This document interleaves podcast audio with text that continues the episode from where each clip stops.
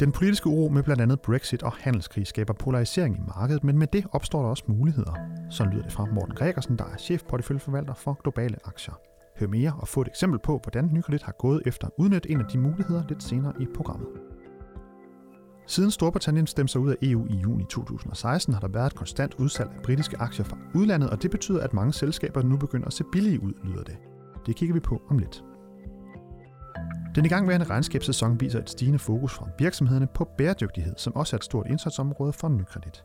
Det dykker vi ned i til sidst i udsendelsen. Du lytter til Nykredits podcast om formue og investering. Mit navn er Kasper Sagmann.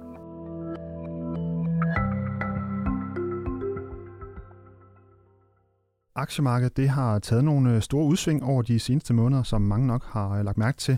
Fra oktober og frem til jul, der gik det i øh, store træk ned verden rundt, og siden der er det så vendt uden dog at være helt tilbage på det niveau, som markedet det, det faldt fra. Hvordan agerer man egentlig som sådan professionel porteføljeforvalter i sådan et marked? Det kigger vi lidt på i den her podcast i den her uge. Derfor så har jeg besøg i studiet af Morten Gregersen. Velkommen til. Tak skal du have. Chef porteføljeforvalter for øh, globale aktier i Nykredit. Øhm, Morten, du har jo været i gamet her i 25 år, som vi lige øh, fandt frem til, da vi talte sammen i går, både her i Nykredit og også øh, i New York og så videre, og øh, tillykke med jubilæet først og fremmest. Ja tak. Det var næsten have champagne. Det var helt chok for mig faktisk. Selvom det er, lidt, det er selvfølgelig lidt tidligt på, på dagen, vi optager her, så champagne er måske lidt, øh, ikke det mest passende, men, øh, men ja, et øh, tillykke med det i hvert fald. Hvor øh, udfordrende vil du sige, de her sidste 4-5 måneder har været i den her kontekst, med, hvis du kigger tilbage på de, de her 25 år for eksempel? Hvor udfordrende vil du sige, det har været? Jamen, det, det, det har været specielt den her periode, fordi vi har jo oplevet mange gange selvfølgelig, hvor vi står i sådan en brydningstid med, om, om vi nærmer os en, en økonomisk afmatning. Øh, og det har jo været med på, på diskussionspaletten i, i 18 og også her i 19. Øh, men oven, oven på det har vi jo haft det her, som jeg også har nævnt øh, tidligere podcast, der har vi jo vi har haft det her politiske øh, øh, å af, af store dilemmaer, som, som, som præger markedet også. Øh, det er så sådan, og, Brexit og handelskrig mellem USA og, og Kina og lidt EU også på et tidspunkt. Præcis. Så der er alle de her forhold, som, som, som spiller ind, og som jo, øh, som jeg også sådan har sagt tidligere, det øh, politik spiller en meget større rolle, end, end jeg har været vant til i alle de her år efterhånden. Øh, det må man bare erkende. Det, er, det har stor betydning for den økonomiske udvikling, og det har også stor betydning selvfølgelig på, øh, på markederne. Men er det sådan en anden type uro, der har været, øh, eller hvordan? Øh, jamen, det gør jo markedet øh, øh, interessant, kan man sige, fordi det... Øh, det er nogle andre øh, udfordringer og perspektiver, vi så skal tage stilling til. Øhm, og der er nogle både, der er langsigtede og kortsigtede. Øhm, og, det, øh, og det gør også, at, at markedet reagerer ved, at, øh, at det bliver meget polariseret. Øh, og det betyder jo, at, at øh, der, er, der er nogen, der får ret, og nogen, der ikke får ret, og der er nogle muligheder, og der er også nogle, øh, øh, nogle trusler i det her marked. Men du siger, der er forskellige udfordringer, både nogle kortsigtede og nogle langsigtede. Hvad, kan du prøve at eksemplificere, hvad er det for nogle typer udfordringer? Jamen, øh, lad os tage et, et, et meget aktuelt eksempel, er jo selvfølgelig Brexit. Øh, og nu er det jo snart, øh, ja, hvad, det var sommeren 16, at, at afstemningen var. Og siden dengang, så har der sådan været et konstant udsalg af engelske aktier. Øh, det kan vi se på, på flows. Øh, og det er udlandet, der sælger ud. Og det betyder, at øh, du ved, vi, har, vi har også fået pres på pundet selvfølgelig i, i perioden øh, siden afstemningen. Øhm, og det, det betyder, at vi sidder og kigger på nogle engelske aktier, og ser rigtig, rigtig billige ud. Øh, på, på mange øh, målstokke og øh, på tværs af, af stort set alle sektorer. Dem, der klarer sig bedst af engelske aktier, det har så været dem, som har øh, stor international omsætning, øh, eksporter, øh, øh, eksporterer meget, og derfor bliver øh, øh, ja, mindre, mindre påvirket er det vel også? Eller? Mindre påvirket af de indlandske forhold i England selvfølgelig, men øh, og bliver også hjulpet selvfølgelig af, af svækkelsen af pundet når de, i deres konkurrenceevne. Så, øh, øh, men hvis vi kigger på andre sektorer, der er mere indlandsk orienterede, bankerne for eksempel, øh, Øh, nu har vi house builders og retailers og også presse af andre forhold osv., men nu, mange af de her sektorer ser rigtig, rigtig billige ud i England. Og det, det, markedet har reageret sådan ved at sige, okay, indtil videre har holdningen jo egentlig været, at øh, at de til sidst finder de ud af øh, at lave en aftale med EU. Og det er ved, øh, deadline er ved at nærme sig. Jeg tror, der er deadline, 48 dage eller sådan noget i, i dag. Noget ja. stil til den 29. marts, hvor de skal være ude. Ja, det, det passer jo meget godt. Øhm, og det er den generelle holdning. Men alligevel så hedger man lidt ved at bare sælge ud af engelske aktier, og, så, og så blive i øvrigt i, i, i europæiske aktier i en, i en vis øh, omfang. Ikke? Fordi vi har også set, at der har været øh, udsalg generelt af, af, af, af, af europæiske aktier fra, fra amerikanske fondmanagers. Men i hvert fald, det, vi ender jo så med en situation nu, hvor vi står her så tæt på, på den her deadline, øh, og vi vil kigge ind i nogle engelske aktier, der ser rigtig, rigtig billigt ud, men tør du som investor øh, gå ind og eksponere dig til den her store politiske risiko, eller vælger du øh, egentlig bare at se bort fra det og så og fælde dine investeringer øh, andre steder i verden, når du nu er øh, mange af os, øh, som øh, er jo globale investorer. Ikke? Hvordan øh, er det også noget, du, øh, eller hvordan har du ageret i de, i de muligheder, der opstår der? Hvordan har I ageret i det?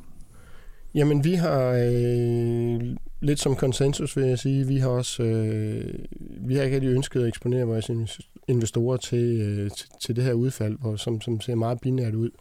Øh, det er enten øh, no deal eller maze deal, vel umiddelbart, eller hvad? Ja, ah, jeg ved ikke. Jeg tror, der er mange andre muligheder. Der, der, jeg tror også, at vi nærmer måske... Den, den, det markedet tillægger den største sandsynlighed, det er måske sådan en, en, en deal øh, in between. Øh, sådan en, eller Norges øh, aftalen for eksempel, øh, bliver nævnt mange gange som en, som en mulig option for, for englænderne. Øh, men det, det, og det paradoxale er, som jeg siger før, eller som jeg, øh, som jeg sagde før, det er, at øh, holdningen generelt er blandt investorer, at der kommer en aftale. Selvom vi, du ved, vi hele tiden bliver skuffet på de her, øh, på, de her på udviklingen, og vi nærmer os mere og mere den her deadline. Øhm, men hvis vi sidder og kigger på, at der er øh, 500 af de 600 parlamentsmedlemmer i England, som, som vil gerne have en aftale, øh, så man går ud fra, at de på et eller andet tidspunkt øh, finder ud af at strikke et eller andet sammen, som, øh, som begge parter kan leve med. Men, øh, men som sagt, ja, øh, der er virkelig meget politisk fornyet her, som, som gør, at, at billedet er meget usikkert.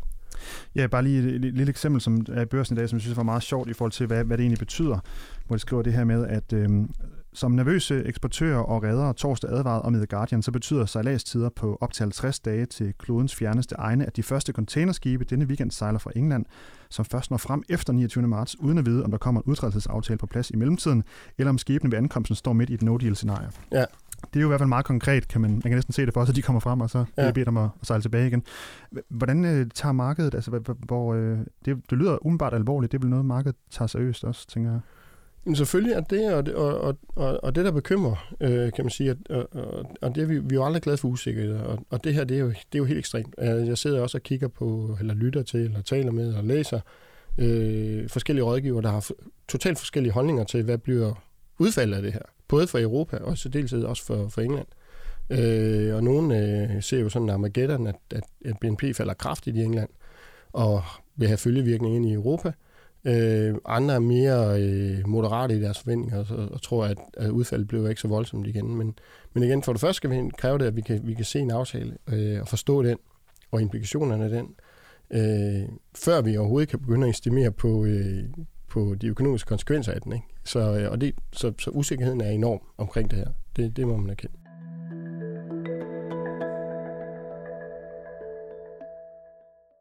Hvis vi zoomer lidt ud fra, fra Brexit og tager lidt mere overordnet her de seneste måneders markedsuro, og hvordan I har, eller hvordan du har ageret i det, kan du prøve mm. at, at give os sådan, øh, et indblik i, i det? Ja, så, som du var inde på, Kasper, i altså sidste år, øh, der, der var som om den negative stemning kulminerede. Øh, vi, havde, vi har fået en ræng, lang række dårlige makroøkonomiske nøgletal, og så var der alle de her politiske usikkerheder, der sidst gjorde, at markedet sådan set gav op. Øh, og, øh, ja, mellem jul og nytår var der nogle af de største fald, vi har set i mange, mange år. Ja. Så var der sådan nogle store stigninger bagefter, men, men ja, det... Ja, fjerde kvartal var et af de værste kvartaler i historien. Det, det var vi inde på. Øh, december måned var en af de værste december måneder, vi har, vi har set i historien også, så, så kraftigt fald. Vi, vi bouncede lidt i november øh, efter et kraftigt fald i oktober, og så tog det sådan en kæmpe nedtur i december, som alle ved. Og så stod vi der i begyndelsen af året, og, og hvordan øh, meget påvirker selvfølgelig af det her, øh, øh de her kraftige kursfald. Men man kunne også fornemme, at der var, øh, at det var lidt sådan, at øh, det, det kulminerede, øh, og måske, øh, som vi taler om i branchen, at det, det så ud til at være meget øh, oversolgt. Og jeg, jeg kom faktisk ud med sådan lidt en frisk melding på, på, på, på 19, at det var, det, det, blev, det ser ud til, at det faktisk bliver meget godt aktieår. 10-15 procent i afkast. Sådan lidt, øh, det går da meget godt indtil videre, så.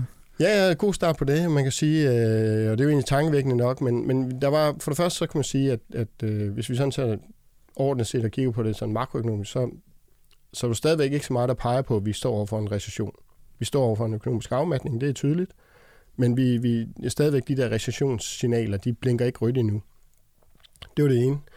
Øh, og det andet var så de her politiske forhold, hvor vi, vi, der var rigtig, rigtig mange, vi kan nævne mange af dem, men de tre væsentligste, som vi sådan påpegede, det var jo den amerikanske centralbank, Fed og Powell, og hvordan de ville agere. Øh, det var aftalen, eller den manglende aftale mellem USA og Kina, handelsaftalen, og så var det Brexit. Og man kan sige, øh, forudsætningen for, at vi fik et godt aktieår, øh, eller vi får et godt aktieår i 19, det er, at, at de her forhold nogenlunde øh, finder nogle øh, mindelige ordninger. Øhm, og specielt øh, påpeger vi, at, at det krævede, at, at Fed blev mindre aggressiv med deres renteforholdelser. Og der må jeg sige, at de er jo selvfølgelig leveret. Ja, ja, de er gået fra at forvente, så vi husker, tre renteforholdelser i år til, til 0, er det rigtigt? Husker? Ja, der er sådan, det, det svinger lidt, men de, de er jo i hvert fald ændret deres retorik og sagt, at vi, vi nærmer os det, det, det, vi kalder neutral, at, at renten har et, et fornuftigt niveau nu, øh, hvor de tidligere har sagt, at, at, at de ventede yderligere rentestigninger. Ikke?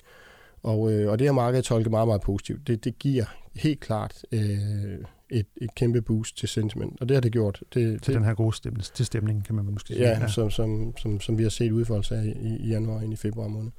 Øhm, det andet er jo så, at øh, hvis vi tager de andre forhold, det er jo så øh, USA og Kina. Øh, de har nærmet sig hinanden helt klart. Det er også øh, med til at løfte stemningen. Øh, vi har ikke nogen aftale på plads endnu, og nu netop i går kom det jo frem, at øh, Xi Jinping og Donald Trump ikke skal møde hinanden, før at, øh, at den her øh, forlængelsen den udløber. Øh, så, så derfor skal den, gav den usikkerhed netop i går og på markederne i dag. Øh, Øh, og det, det skal vi jo leve med, det har vi også været inde på, men, men noget tyder på, at de nærmer sig hinanden.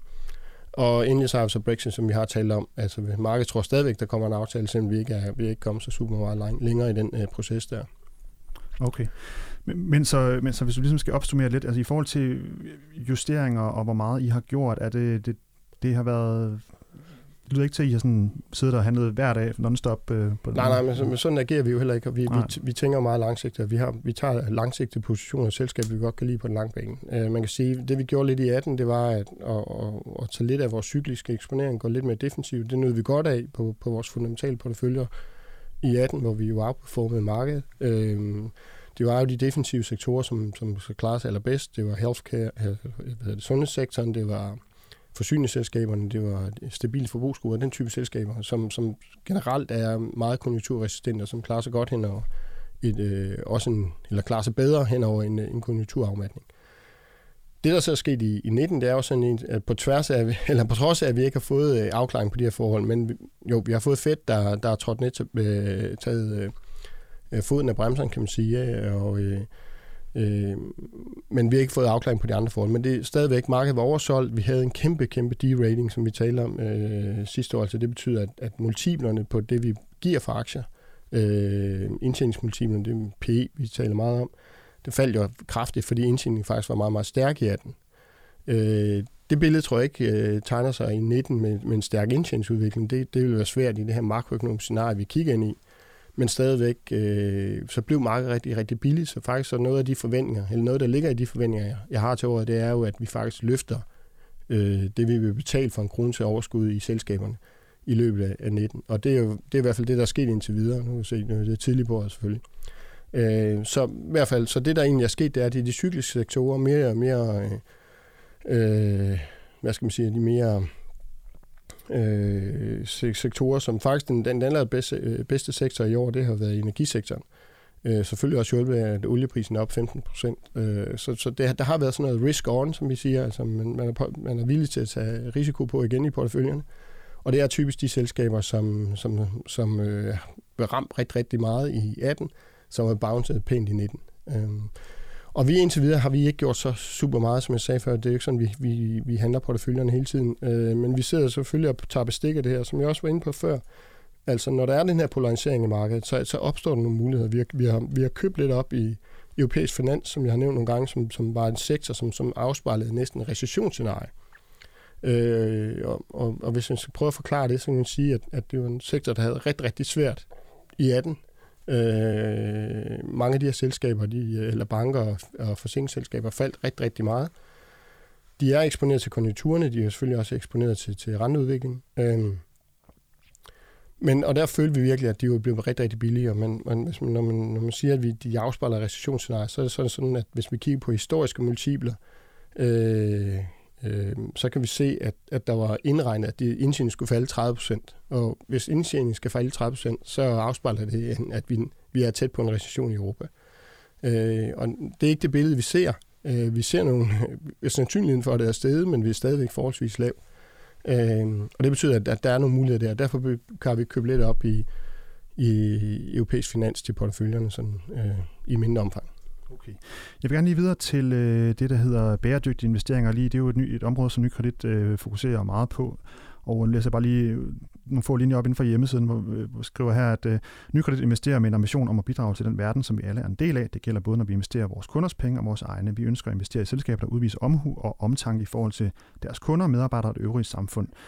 Og en del af det, det er jo både, altså der er jo dels det her med, med at vælge nogle selskaber fra, men også noget med at vælge til. Hvordan øh, klarer de her selskaber sig i, i det marked, vi har set her de, de seneste måneder?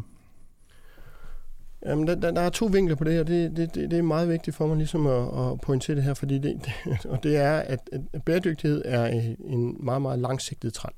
Øh, og den er super stærk. Det, øh, det der skal der overhovedet ikke have nogen tvivl om.